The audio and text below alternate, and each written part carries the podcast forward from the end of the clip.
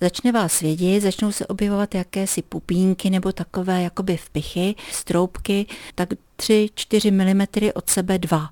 A potom o kus dál zase dva takovéhle stroupky, kousek od sebe a svědí to, takže pro vás to bude určitě impuls k tomu, abyste spozornili a abyste navštívili svého praktického lékaře, který se na to podívá a když máte vy sami podezření na to, že by to mohlo být svrap, tak mu to řekněte, protože v mnohých oblastech se zatím ještě ten svrap neobjevil, takže ten lékař, i když na to pomyslí, tak si řekne, to není možný. Většinou se to objevuje na dolních končetinách nebo na rukou, nejčastěji tam, kde je taková ta jemná měkká kůžička na zápěstí, v podpaží, v podkolení.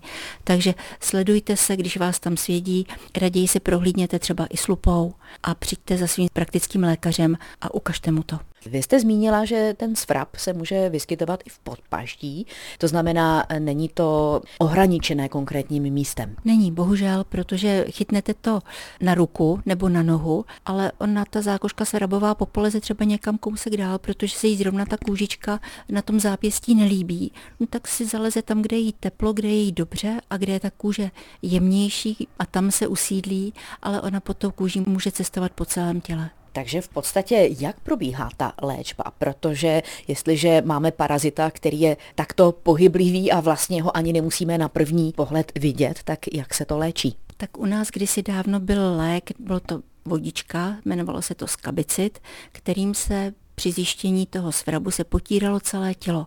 Díky tomu, že tady u nás svrab leta letoucí nebyl, tak se tento lék přestal vyrábět.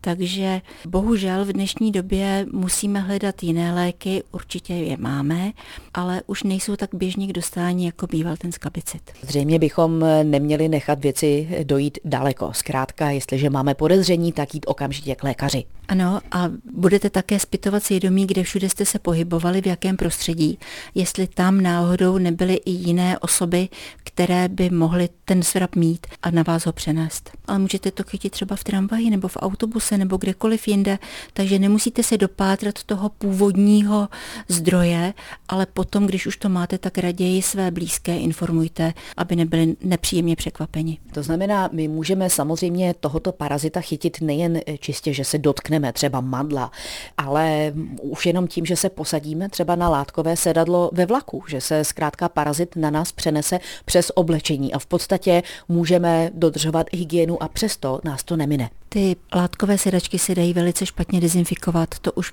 raději jsou ty umělohmotné nebo kůže, koženka nebo cokoliv jiného, ale tou látkovou sedačku vám nikdo nevydezinfikuje tak, aby to bylo účinné. Ten parazit se zachytí ve vašem oblečení a po něm putuje, až se dostane právě k té jemné měkké kůži, kde se může zavrtat a kde si potom začne lebedit. Markéta Vejvodová, Český rozhlas.